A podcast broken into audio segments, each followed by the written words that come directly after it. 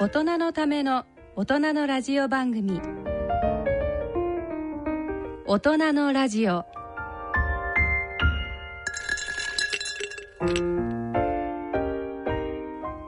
皆さんご機嫌いかがでしょうか？立川楽長です。ご機嫌いかがでしょうか？篠崎直子です。この時間は笑いと健康をテーマにお送りしております早いもので毎回言ってますけど11月ですよ。ねしかも半ばねもう16日ですからね。そうですよね。はい。しかしあの、うんうん、何ですかこの前のハロウィンの渋谷のハロウィン。ハロウィンね。何あれあんなもんね、うん。暴動だね。早い話がね。いやでも確かにあの何人か若者がこう暴徒化したっていうね。ね本当に暴動ですよね、ね、トラックひっくり返しちゃって何考えてんだあの連中でなんか逮捕も出てねスリがいっぱい出てだってスリなんて狙いどこだよねあんなのね。みんな酔っ払ってるしパーパーパーパー。ねえ。騒いでるし、うん、でちょいとお尻のねポケットについてるスマホだの、うん、財布のあの取り放題だよね。絶対ね、うん、だ来てる人の10人に1人はねスリかもしれないね。本当そうですよね。で怪我人まで出ちゃってね。いやなんか大阪でね、はいはい、怪我人が出たんだってやっぱりハロウィンで騒いでて。でね救急車が飛んできて「血流してます」っていうのよ、であの救急隊員が降りてきて「あの血流してる人いませんか?」って言ったらみんなね仮装でね血みどろになってて全員血流して 誰が誰が怪我してんだか分かんなかった。どれが本当の怪我人かみたいな。本当の話だってこれ。いや確かにでもそうですよね。あれだけみんな血流してますからね。ねまあ、いや私ねまあ前もこの番組でねお話ししたと思うけど、もうハロウィンってね最初から不愉快だったそうですよね、うん、楽長さん嫌ってますよねハロウィンで。元はといやね、うん、あれケルト人のなんかお祭りなイベントだったみたいなんだけど、ね。うん、やっぱり祭りってさなんかその地域共通の思いってあるじゃないですか。その神社を中心とした、うん、ななんとなくどんなに緩くても人のつながりもあるし、思い出もあるじゃないですか。あ、ね、の夏になると太鼓が聞こえてきた、みこしの声が聞こえてきた、そんな、夏になるとこんなことがあるんだっていうみんながそんな思いを持って子供時代過ごしてで大人になってその祭りに参加する。そこになんか共通の思いってものがあるじゃないですかまずなんかこう受け継がれてきたものとか、ね、やっぱりこの国民のなんかその愛情とかいろいろありますよね。うんでもハロウィン何にもないじゃないですか。日本にとっては本当そうですよね、うん、何の共通のものもないものにただ集まってきて熱狂する。これなん単単なると騒ぎたいだけの連中じゃないか。でも本当そういうことですよね。でしょ？だからもう暴動なんですよ、だからあんなものはね。祭りじゃないですよあんなものは。これが終わると今度クリスマスでしょ？そうです。あそうですよ、うん、もうクリスマスです。もう街はクリスマスですから、まあ、クリスマスはまだ許せるのよあれは完璧に宗教の、ね、宗教という背景があってのことだから、まだ許せるんです全然不快感はない、全然不快感ないんだけどね、ですね、ハロウィンはちょっとねここに来て最近ですからね。いやでも多分ねこれ楽勝さんにね同感しているリスナーの方たくさんいらっしゃると思います、また来年も愚痴こぼしましょう。そうそう。ね毎年恒例にしましょう。この時期の はいお楽しみにしてください。はい。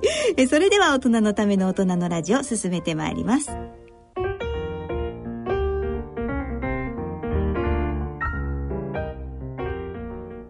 大人のための大人のラジオこの番組は野村証券ほか各社の提供でお送りします。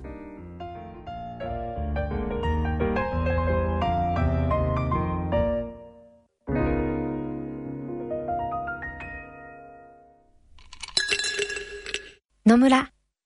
第二の人生に必要なのはお金だけじゃないから。ゆったりとした旅を楽しみたい。健康はもちろん若々しさもまだまだ保ちたい。住まいをもっと快適にしたり相続のこととかもしもの時のことも考えておきたい。セカンドライフのために知りたいことってたくさんありますよね。あなたのハッピーなセカンドライフのために。野村証券の本支店ではさまざまなスペシャリストを講師にお招きして野村のハッピーライフセミナーを開催しています。詳細はウェブで「野村のハッピーライフ」と検索してください。なお当セミナーではセミナーでご紹介する商品などの勧誘を行う場合があります。それ野村に来て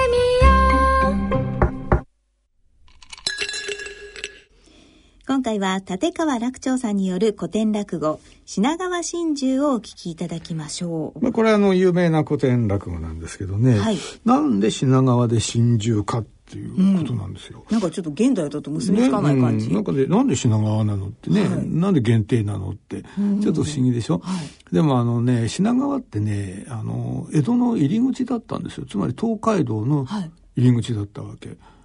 うん、日本橋っていう雰囲気もあるんだけどね。そのイメージが強いですよね。うんそう。でも実際にはあの江戸に入ってくる時には、はい。あの品川の宿がそこでまああの一泊をしたりあるいは出る人たちもみんなが送りに来て品川の宿でみんなで泊まって、で品川でもってじゃあ行ってらっしゃいってわかる。だから実質的な入り出入り口だったわけよ。で東京に東京じゃないや江戸に入ってくる人も まあとりあえず品川の宿で泊まってさあこれから江戸だみたいなね。うね。うんそういうところ、だからあのー品川の宿っていうのはとっても賑わったんですよ。へえでしょうね。だから東海道大動脈ですもんね江戸時代もね。でそそういうにぎわう宿場町って必ず岡場所っていうのがあってね、はい。岡場所っていうのはまあい来るは来るはと言っても分かんなければ、まあ、いわゆるその女郎がいてねはい。男がそこへ寄ってきてというまあそのうんまあぶっちゃけた話は赤線みたいなもんですね。そうですね。ん。必ず宿場にはあったんですね、その宿場女郎っていうのは必ずいて。だからこのその女郎屋っていうのも品川にはいっぱいあったんですよ。はい。でこれがものすごく賑わってた。うん、でそういうところに女郎がいるわけ。はい。うん、で女郎と客とおそのいい仲になっちゃうともうこれ先はないわけですよ。女郎っていうのはもうあのかこなんだ籠の鳥みたいなもんでね売られてきた人たちだから自由なんかまるっきりないわけね。で車から出ることさえも許されてなかったからそこにどんなに惚れたって一緒になれるわけじゃないしそうすると行き着くところは心中ってことになる。だからこういう車話っていうのは真珠付き物なんですよ。だからあの昔からあるじゃないですか近松の江戸時代からあの曽根崎真珠とかはい、あね。りますね。確かにそうです。みんなあの車が舞台吉原だったりね。だからこういう車だからこのあの、まあ、新こういう舞台で真珠が起きると。でもこんな話するとなんかすごくあの暗い話に、うんなんか悲しくなってきました。ね人情話かなみたいな気になるけど、とんでもないし。あとんでもない。とんでもないんですか？とにかくね、はい。客を客をなんとか騙そうとするう花魁と、コロッと騙される客とこの二人が出てくるわけです。あ、そんな感じのおもうなんと。かして騙してやろうと、コロコロっと騙されちゃう。出されちゃうあら、かわいい。でもね、これがね、カラーっとしてんですよ、なぜかね。しかも、もう、ダマくらかして一緒に心中させちゃおうって、つまり殺しちゃおうってわけでしょ？結構強いですね実際は実際はすごく怖い話なんですよ。そうですよそれがなんか聞いてる、さすがこれが落語の力ですね。カラッとしてんのよ。いやー、その辺楽しみに。そうそう。でね、あのーカラッとしてるだけじゃなくてね、はいこれはあの、うん、上と下があるの、品川真珠って長い話で。分かれてるんですか？そうそう。今回やってるのは上だけなんですけど、はい下というのはその騙されちゃった、その客が、騙されたもんだから悔しいってんで仕返しに行くのね。で仕返しに行くんだけどこの仕返しがちょっとあの階段じみてて。ここここはちょっとすごくねあの暗い話になってきてあんまり面白くないんですよ。あ、そうなんですか？だからあんまりやらないのみんなゲマでは。あ、ジョーの方が面白いんですか？上の一番盛り上がったところでスパーンと切って品川真珠でございましたで、えーうん終わると終わっちゃう。だからこれも上だけなんですけどね。ただその騙し方もね、すごいね、騙し方じゃない、その下のね、はいあの、仕返しの仕方もすごいなんか、間抜けなのよ、これがね。うんだからね、すごい、あの、本当はドロドロ、ドロドロした話なのに、前半はカラッとしてるし、そ後半は間抜けだしねあ、さすがは落語だなと。まあ古典落語の名作です、これは。あそうなんですね。じゃあ楽しみに聞かせていただきたいと思います。はぜひ楽しみにしてください。はい。えー、立川楽長さんによる古典落語、品川真珠をお聞きいただきましょう。え 新幹線で東京へ戻ってまいりますと泊まりますのが新横浜品川東京でございましてまあ実質的には東京の玄関口は品川でございましてね、まあ、これはもう江戸の昔から同じでございまして東海道の玄関口というのは品川の宿。で甲州街道は新宿でございますね。で中山道が板橋。で奥州街道二甲街道なんかが入ってまいりますがこれがあ千住でございます。でございますから昔から千住板橋新宿品川これを江戸の四宿と申しまして、まあ、こういうところには宿場町がございまして大変ににぎわったんでございますね。中でも一番にぎわったのはこれが品川でございます。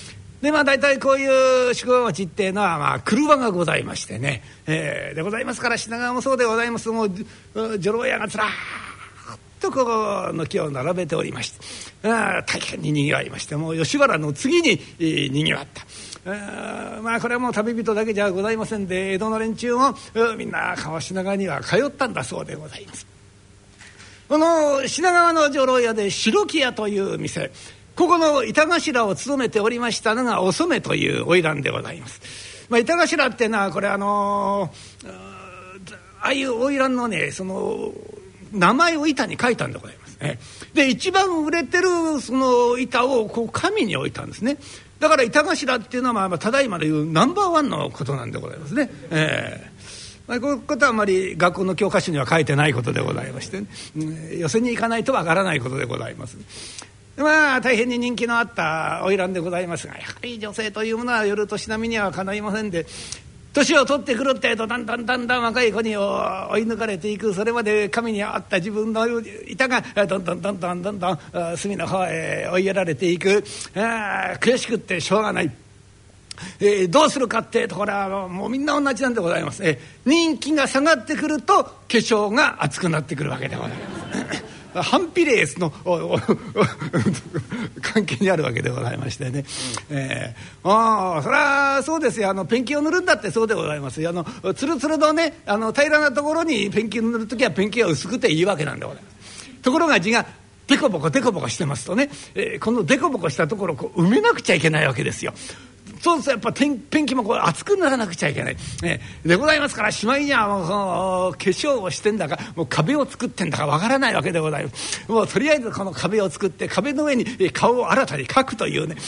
えこんなんで、えー、こう座敷に出るわけでございます、えー、でございますからもう座敷にこう出た時はよろしいんでございますがニコッと笑うってえとこの辺からこのおしろいがボロボロっと落ちたりなんかして。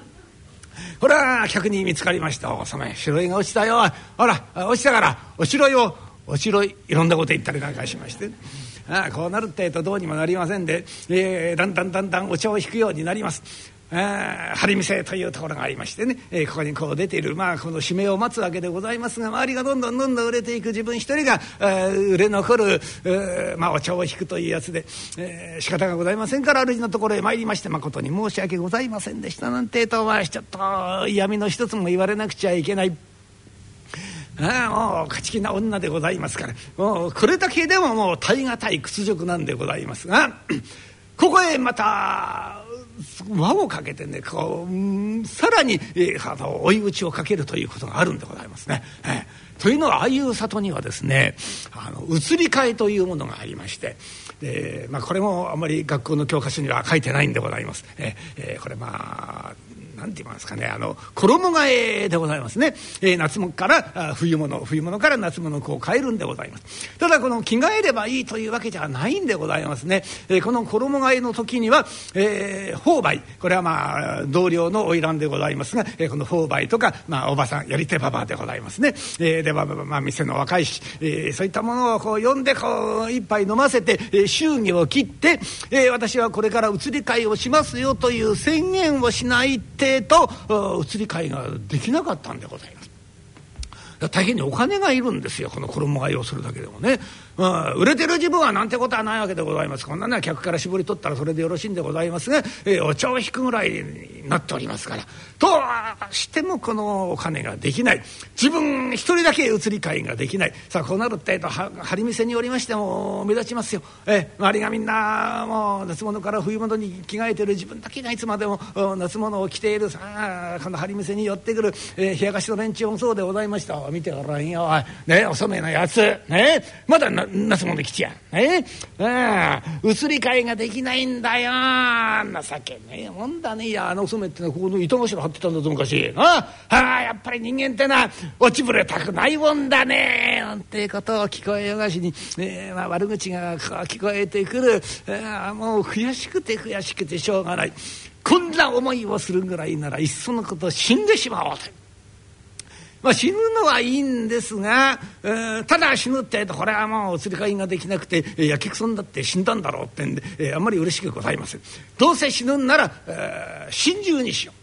心中ということなら浮き名が立つからというんでまあ女性というのはどこまでも見栄を張るもんでございましてこれから玉鳥というものを取り出します玉長というのはただいまであの顧客リストでございますね。え、えー、お客さんの名前がずらっと書いてある、えー、それを見ながらさあこれから心中の相手の人選に取り掛かるという。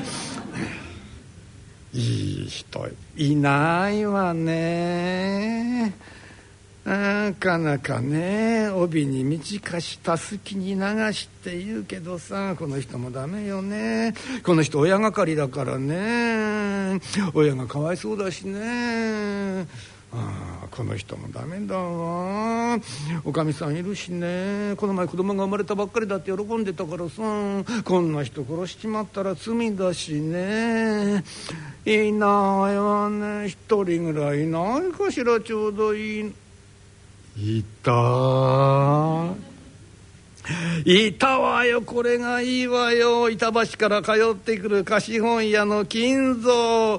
これなら一人もんだしね。身寄りもないし第一ね。人間がバカでスケベで大ぐらいと来てるんだよ、まあ、こんなの生きてたってしょうがないんだからさ。心中の相手この人がいいわ。もうこの人に決めた。って決められた方がいい才なんでございましたさあこれから思いの丈を筆に託しました金蔵に手紙を書く。金蔵の方じゃ普段から惚れてる女から手紙が来たもんでございますからこれはもう有頂天でございますね、えー、もう取るものをとりあえず品川へすっ飛んでまいりましてなんだなんだお染めよ。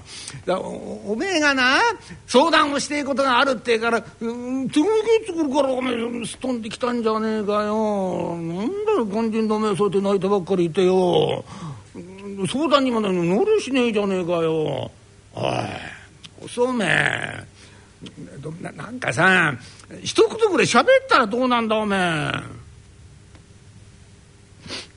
それさ私だってね花のうちはお前さんに相談しようと思ってたんだよ。だけどお前さんの顔見たらね、この相談はとても無理だなってそう思っちゃったんだもん。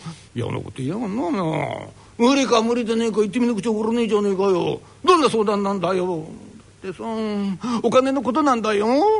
ねえに入ってやんでたかが金じゃねえかよ。いいか？呼んだかな？金で肩がつくぐらい本当のことはねえんだよ。もう金で肩ついたら結構なことじゃねえか。いいからいるんだ。100両か200両かそれどうねえかおい。300両もあったら取りんのかよ。300両もなくていいんだよ。たったの40両でいいんだけどもね。それ大変な金だなそれ。しし40両そ大変だよ。何もね40両丸ごとなくたっていいんだよ。あの30両あったらなんとかなるんだけどもね。そそそ30両だとそそそそれは無理だよ。じゃ20両ならどうだい？20両は難しいよ。じゃあ10両ならどうだい？もう一声。夜店で握ってんじゃないんだよお前さん。なんでそのもう一声って。だったらいくらあったらいいんだよ。いくならできんだよ。そうそうだな。まあうちのものな、うん、バッタに売ってまあせいぜいおめえ3両ってところだ。じゃあ何かい？300両が3両になっちゃうのかうん情けないね。40両のところ3両あってどうすんだよ。いいんだよ。別に私はね。お前さんに40両出してくれってそんなこと言ってるんじゃないんだ。どうしても40両ってお金がないと移り替えができないんだよ。他の者がみんなどんどんどんどん移り替えをしていく。私だけの移り替えができない。こんな生き恥をさらすぐらいなら私いっそのことね死んじまおうと思ってね。だけどさ金さんお前さんとはね年が明けたら夫婦になろうなんてそんな約束してたじゃないか。だから私はせめてお前さんにだけはね話をしてそれから死のうと思ってそれで来てもらったの。金さんそういうわけだから私死にますから。たまには私のこと思い出したら、はあ、あんなかわいそうな女がいたんだって。折れた線香の一本もあげてちょうだい。金さん私死にますから。ちょっと待てよおい。いいじゃねえか何もそんなことで死ぬことはね。えよ移り替えなんてできなくたって別にいいじゃねえか。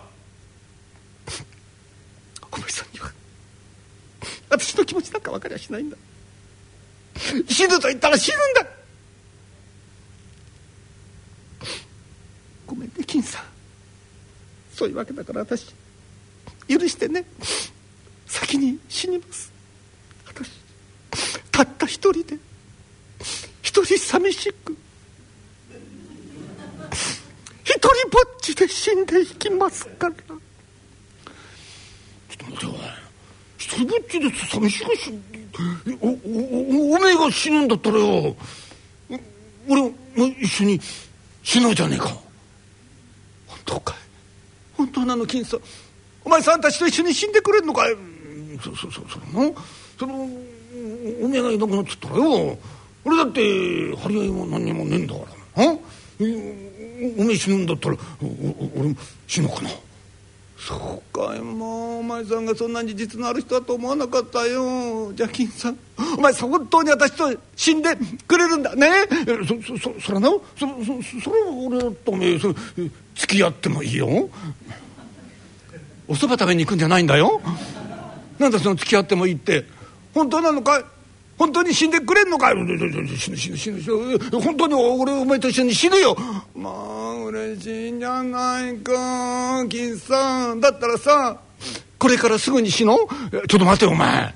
ちょちょっと待ってこここれからすぐそそれお前急すぎるよ。いいじゃないか。こういうことこういうことはね。早い方がいいんだよ。いや遅い方がいいよそういうこと。ちょちょちょちょっと早すぎこれからこれからってことはおめえないだろいやちょちょちょだダメなこれこればっからはダメ。うん。ああのね俺あのね明日ねちょっと用事があるんだよ。いいじゃないかそんなの。死んじゃうんだからいいじゃんそういうわけにいかないよ。男ってのはいろいろねその義理ってもなんだから。なじゃあこうしようなあ今日今日死ぬややめてよ。明日死のう明日。な、うん、俺は明日うち帰ってよ、うん、いろいろとまあその義理の悪い母が冷めてくるから。ね。で明日、えー、夜来るから。な明日、えー、死んだらいいじゃないか。そうしようよ。そうかい。分かったよ。金さんどうやってそうやって逃げようってんだろ。明日になったらどうせ来やしないんだろ。そんなことないよ。本当だよ、えー、俺は明日うちのバットに言ってよ。金こしらえてな。それでもってお前死に装束くっつくるよ。ああ黙って刀買ってよ。あえ二人でも手を見事に差し違えて。え幼い金蔵品川で真珠ってどうで出てええ江戸中に俺たちの浮きだ。どうするじゃねえか。まあ嬉しいね。金さんお前さんがそんなことを言えようと思わなかったよ。じゃあ本当なのか？い本当に明日切れてくれんのか？いそんなこと言ってさお前さん。明日来ないんじゃないんだろうね。だよ疑ってんのか疑い深い女だよ。本当だよ。いやそんなに疑うんだったらよこれからお前と一緒に死ぬ手付けによ。これから目回そうか。くだらない話があったもんで。はあお染めの方じゃから金蔵に逃げられちゃいけないと思いますから。その晩の扱いのよろしい方と言ったらありません、えー、三本と醤油とみりんでこってりと煮しめたもんでございますから。はい、やっこさん、あくる日の朝、表へ出るってえと、天道様が紫色に見えたなんて。お染めてない女だ。俺はあの女のためなら、命はいらねえ。上路会の消し体みたいなのができちゃう。はあ、これから家へ帰りまして農屋を呼んでまいりましてバッタに売る、えー、長屋を引き洗いましてそのお金でもって死に消毒と合口を一本買いましてこれを風呂敷へ進みまして、えー、これからそれとなく、えー、あちこち糸まごいに回るという。まあまあ糸まごいったってこれから死のうてんですからね、えー、腹も生きた紅茶はございませんで、まあ、歩いておりましてもふわふわふわふわなんか雲の上を歩いているようなもんで、えー、最後にやってまいりましたのが普段から世話になっている親分のところで「こんにちは。こんにちは」こんちゃあれ誰だよ？おい誰なんだ？えー、世のとこから飲むって誰が来てんだけどもよ。ああふにゃふにゃふにゃふにゃって誰だか分からねえんだよ。誰なんだ？誰が来てんだい？金蔵です。ここにいるのは金蔵です。台所にあるのは雑巾です。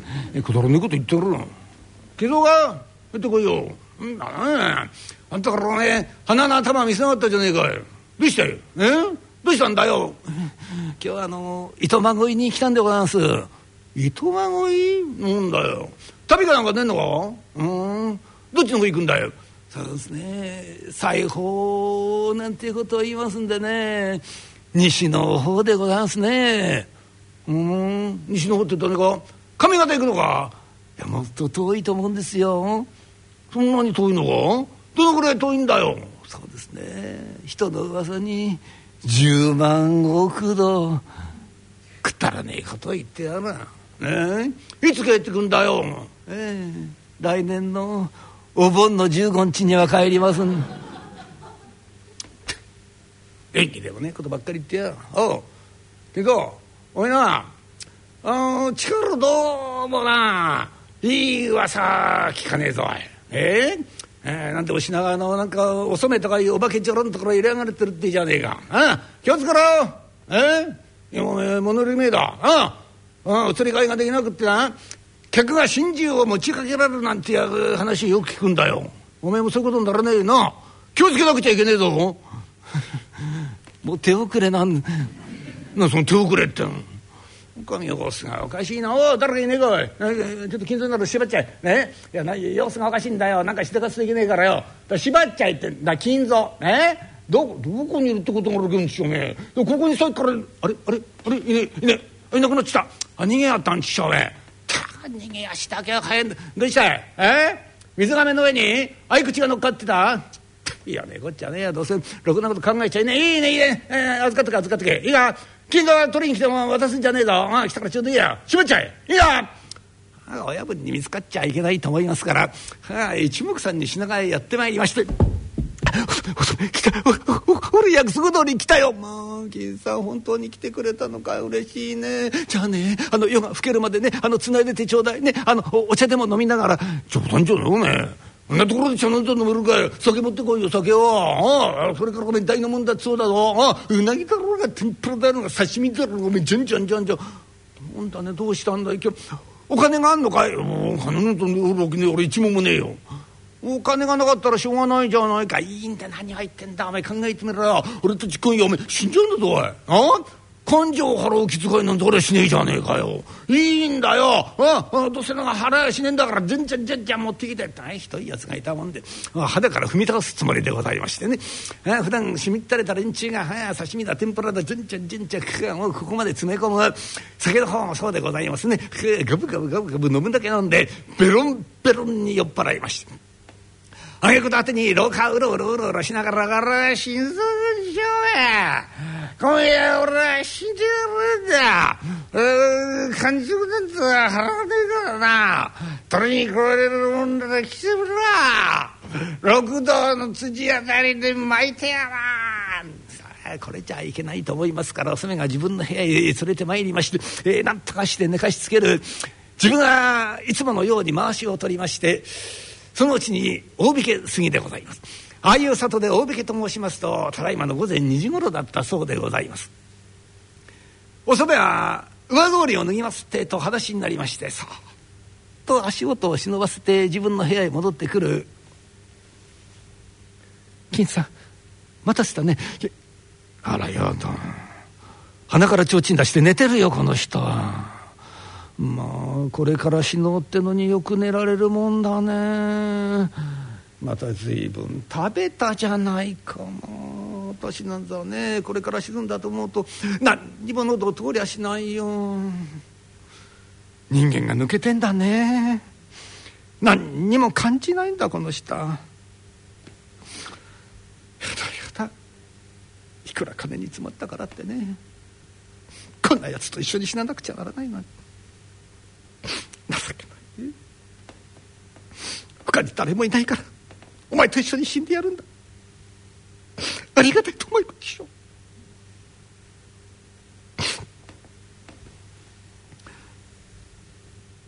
金さん金さん起きとくれ。金さんちょいと起きとくれ。ちょっと金さん起きとくれよ。ちょいと金さん起きとくれてん。ちょ金さんだ。なんだよおい邪険な腰方すんじゃねえなお前。えー、どうしたんだよもう夜が明けたの。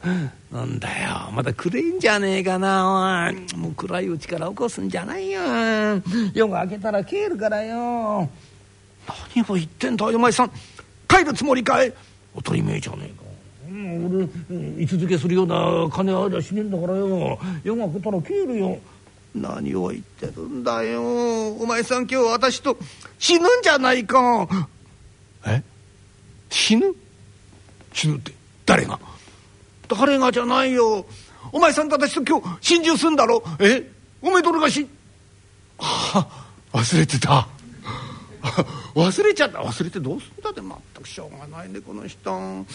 ちゃんと獲物は持ってきたのかい？持ってきた持ってきた。俺ねあの合口をああいけねえ。忘れてきちゃった。あのねあの親分とか挨拶に行ったんだよ。そしたらいや参っちゃったな。合い口俺忘れてきちゃしょうがないねこの人。肝心な時になるとこうなんだからね。大丈夫だよ。そんなこともあろうかと思ってね、えー、見てごらん。カミソリ四次長ね。富樫と言ったんだ。お前さんこのカミソリ一丁持ってくれ。えもうどどどどうすんだこんなカミソリ。ここれでねお互いにこれを一本ずつ持って。ね。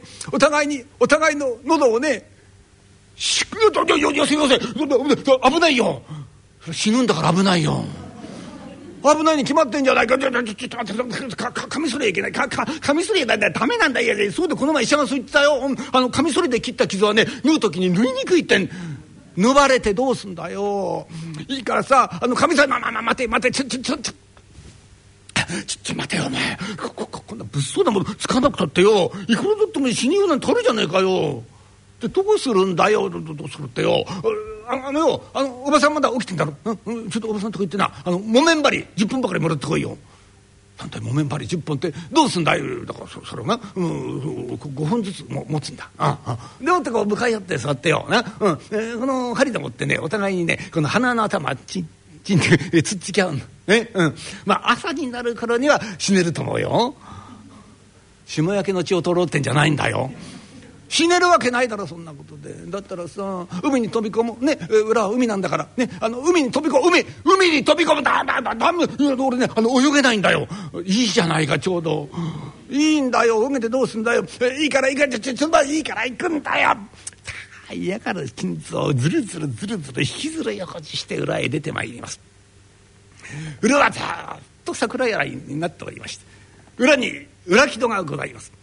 開けようと思うんでございますがここに情が絡んでおりまして「お染は手ぬぐいを出します」ってこの情がグラグラグラと巻きまして。ふわ思いっきりこの体グッと預けますってと塩でもって情が腐っておりましたがこれがボロッと取れる裏木の脇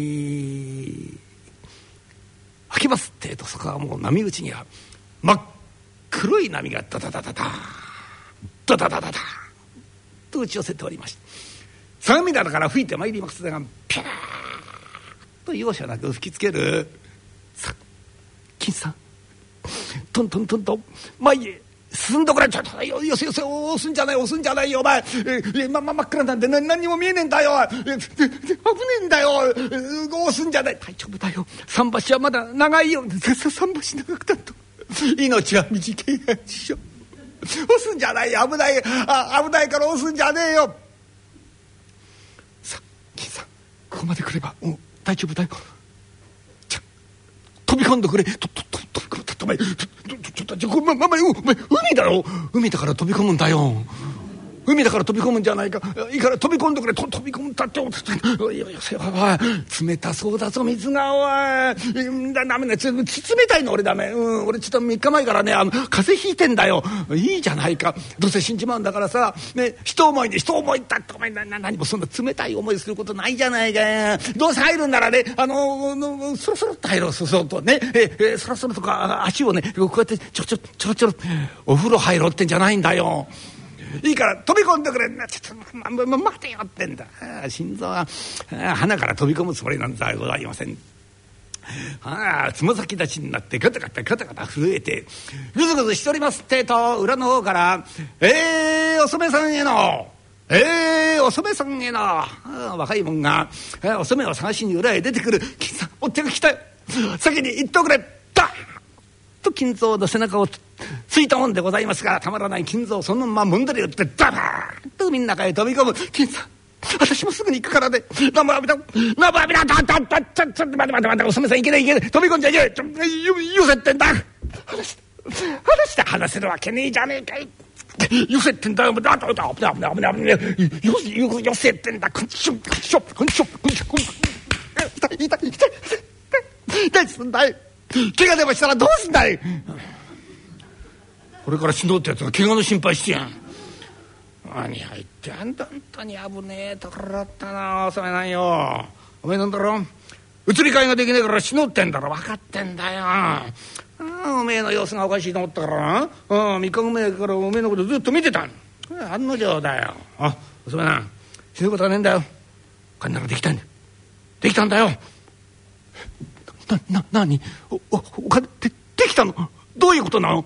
今な番長の旦那がよああお染めに会いてえってえ主従でを持って座敷で持っておめえが来るの待ってたんだよ。ええ金ならできたんだよ。死ぬことはねえんだお染さん。本当なの？まあそういうこと。早く言ってよ。今一人飛び込んじゃったのよ。ああ一人とじゃないかおい。これ心中かよおい。立ちが悪いなおい。飛び込んでじゃあ何か男一人飛び込んじゃった今だろ。今だったらまだよ。え？え助からねえこともねえけどもよ。い一体だ誰が飛び込んだんだよ？それがさ貸本屋の金さんなんだよ。え？貸本屋の金ああバカ金かい？あいつならいいやん。ほっときましょう。いやほっときましょうってさ。だってね私がね突き飛ばしちゃったのよ。いいよんなもな。俺が黙ってたら僕の血でいいじゃねえか。いいんだよあなた黙ってちょいと小遣いの一つもらったらよね。えしゃべりゃしねえんだからよ。んなことはいいんだよ。金相どうだっていいんだよ。それ番長の旦那だよ。うん。待ってんだからよ。うんいきねえな。うんそうか。いじゃあさあお前さんすまないけどね。ちょいちょいってつないどいてくれ。何を言ってんだね。死ぬわけないじゃないか。お金ができたのに。死ぬわけがないじゃないか。そうじゃないんだよ。私だってこのまんまじゃね。ちょっと気持ちが悪いじゃないか。だからちょっとねあの声だけかけてそれから行くからいいかい？あのつないどいてくれ。ね私すぐに行くからって頼んだよ。お願いします。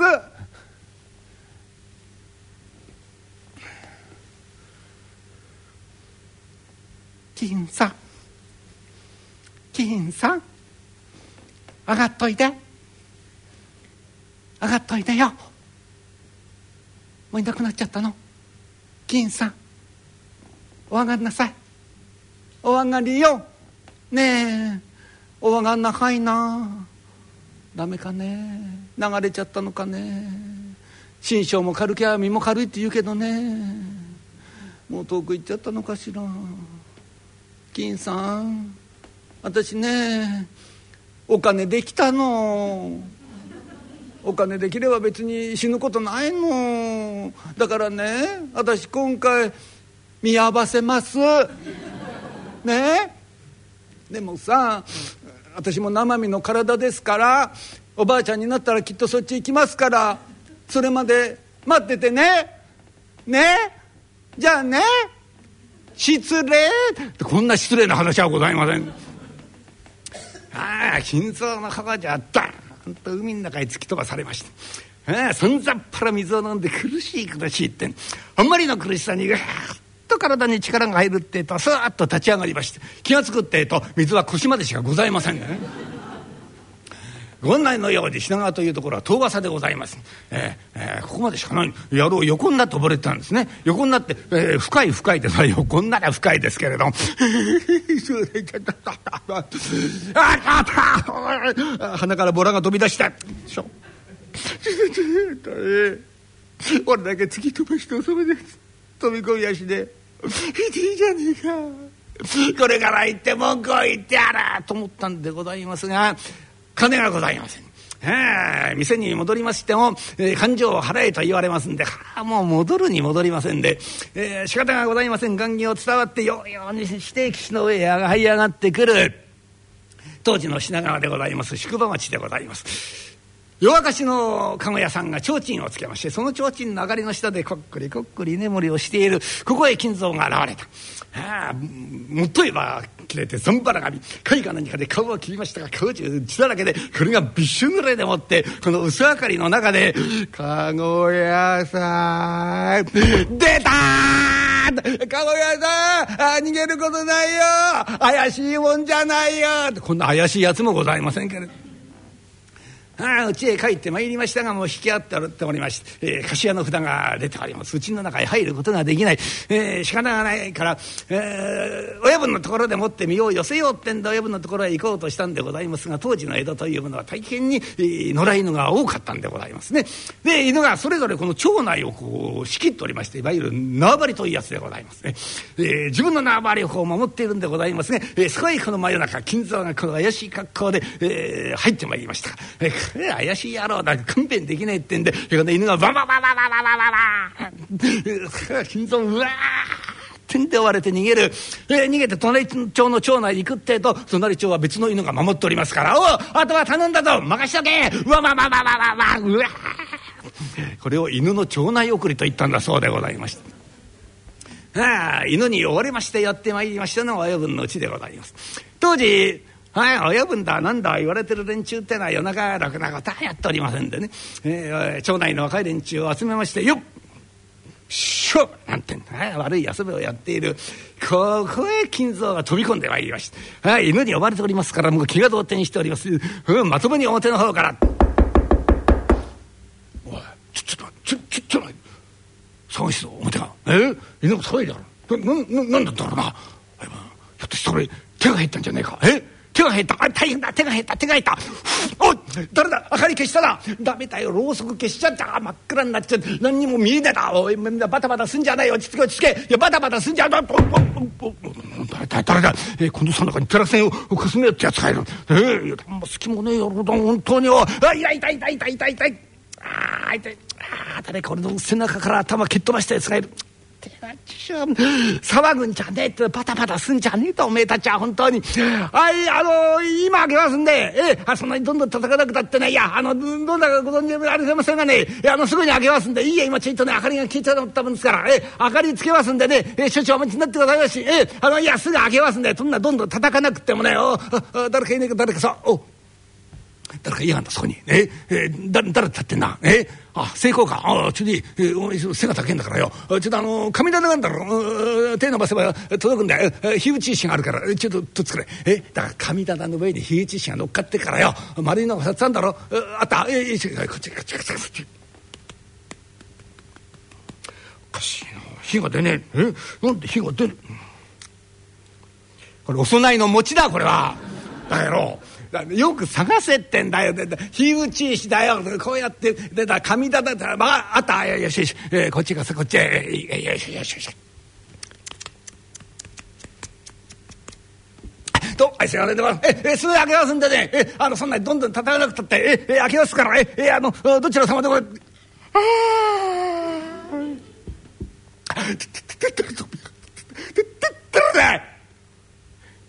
ここにいるな。金蔵です。台所にあるのは雑巾です。金蔵だよ。そういうくだらないこと言うのは大体金属だ。よおめえだがどうしたよ。どどうしたその格好は。心中のし損ないなんだから言わねえこっちゃねえしょうね危険なことしちゃったのね。いや女殺して一人だけ助かってきたのかよ。そうじゃねえんだ。よ俺一人突きを飛ばされて女肌から飛び込まねえんだ。よだらしがねえんだったのに、えー、いかれてピタッと閉めろ。ピタッと。たくしがねえ。おいみんな手入れじゃねえんだ。あいや金座でやろうかよバカやってな。戻ってきたん、えー、誰もいねえよおい。へえ隠れたんだね。まああんだけ人がいてもよくこんだけ隠れられたもんだなどこ行っちゃったんえ？あれ？誰か天井の針にぶら下がってやんな誰だよ？え？ー、おい！誰か？できたよ。どどうやってそこ上がったんだよ？分からないんですよ。いや夢中でかけてたらここにたどり着いたんです。夢中にこけてたどり着くったとおめなんでそんな高いところにたどり着いたんだよ。ああおめえだなさっき俺の背中から頭かき上がったやつは。ちきしょうおめえ何をしてん降りてこいよ。何よはしごをかけてくれ。バカるでしょね。飛びると何をしてんと。なんか台所の誰かうなってやんなお誰だい？徹子がどうしたい？俺はもうダメだ。俺はもうダメだ。どうしたよ？どうしたんだよ？ぬかみ草原の中に隠れようと思ったらよ。桶の縁でもって金玉ぶつけてよ。急所が2つとも飛び出しちゃったんだよ。飛び出した急所これ両方の手に握りしめてんだ。急所が飛び出したら俺はもう所詮立つからね親分おふくろ呼んでくれ。おふくろにこの俺の急所を形見だと思って渡してやってくれ。気丈な野郎だおめえ何か飛び出したてめえの急所を自分で両手に握りしめてんのか。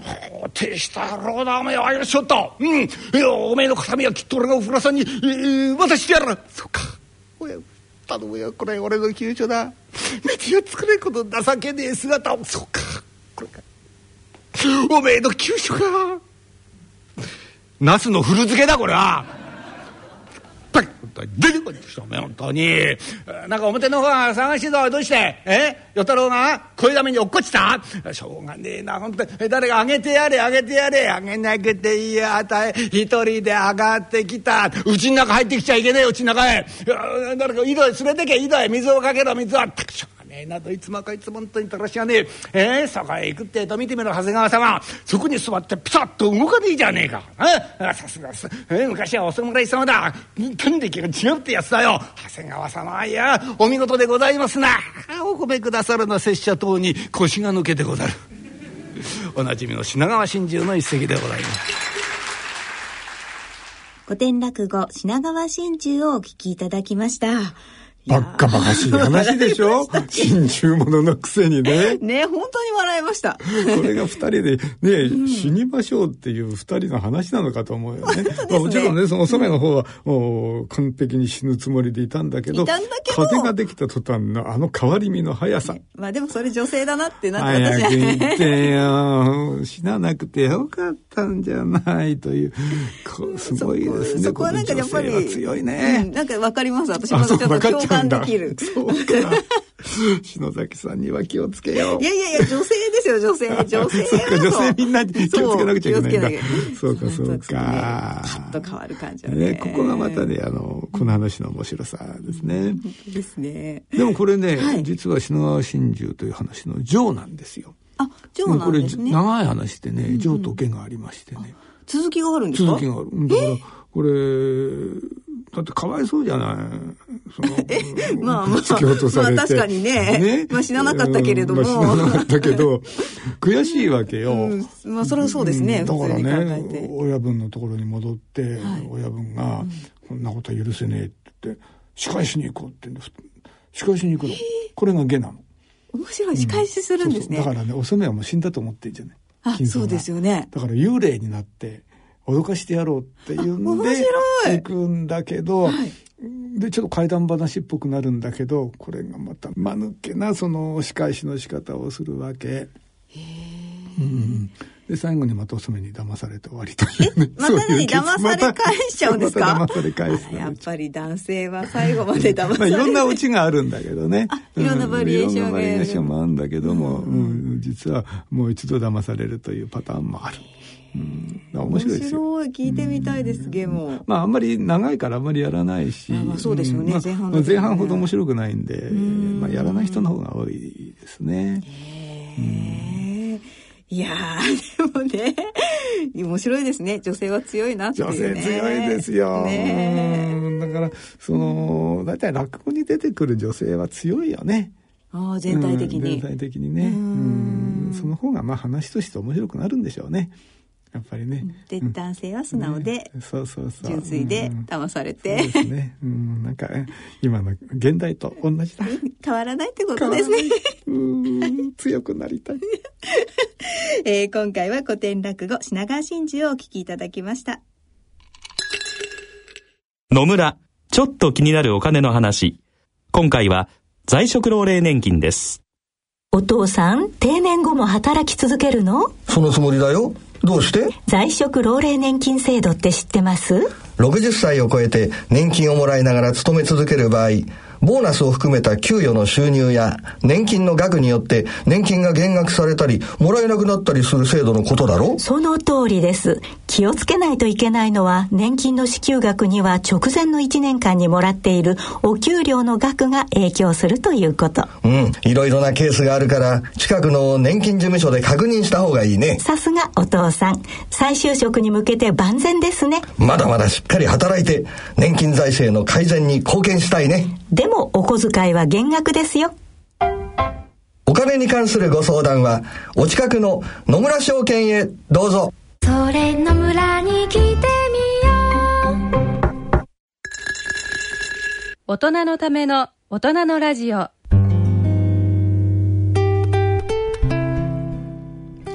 今回の大人のラジオはいかがでしたでしょうか？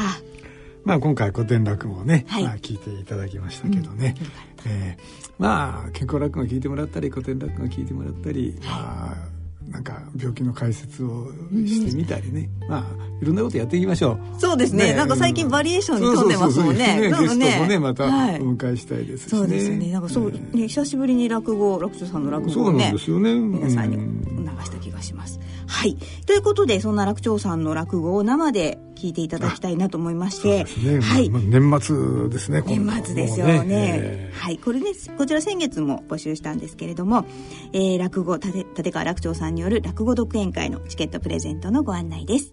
こちら、えー、来たる12月25日火曜日、覚えやすい、覚えやすいクリスマスの火曜日です。えー、18時30分会場、19時開演、えー築地にあります。築地本願寺ブディストホールで開催されます。落語独演会。夜落語 in 築地に抽選で5組10名の皆様にチケットをプレゼントさせていただきます、えー、チケットご希望の方は番組ホームページの番組宛てメール送信フォームからご応募いただくか郵便の方は郵便番号105-8565ラジオ日経大人のラジオチケットプレゼント係宛てにお送りください。いずれも夜落語 in 築地チケットプレゼント希望とお書き添えの上郵便番号住所氏名電話などの連絡先番組へのコメントなどを書いてご応募ください。応募の締め切りは11月30日金曜日必着となります。どしどしご応募ください。これはもう年末なんでね、はい、やっぱり年末らしい話をしようと今回芝浜をやらせていただきます。はい、やっぱりね、うん、呉といえば芝浜というね。ね。はい、今度はあの騙す人は出て来ないかな？来ないね。来ない、来ない、あ、来 ない、来ない、平和な感じのお話ですね。そうそうそう。まあ、人情話ですけどね。はい。とっても。あ騙す騙す騙されるっていうパターンがあるな芝浜にも。やっぱりあるんですか、うん、女郎じゃないですけどもね。ちょっとありますね。あやっぱりあるんだよ。あるんですよ。女は怖い。というところでヒントはこのくらいにしておきましょう、はいえー、楽しみですね。ぜひ皆さんね ぜひえー、生で聞いていただきたいと思います。はい、えー、それではそろそろお時間となりました。お相手は篠崎直子と。立川楽長でした。それでは次回の放送までさようなら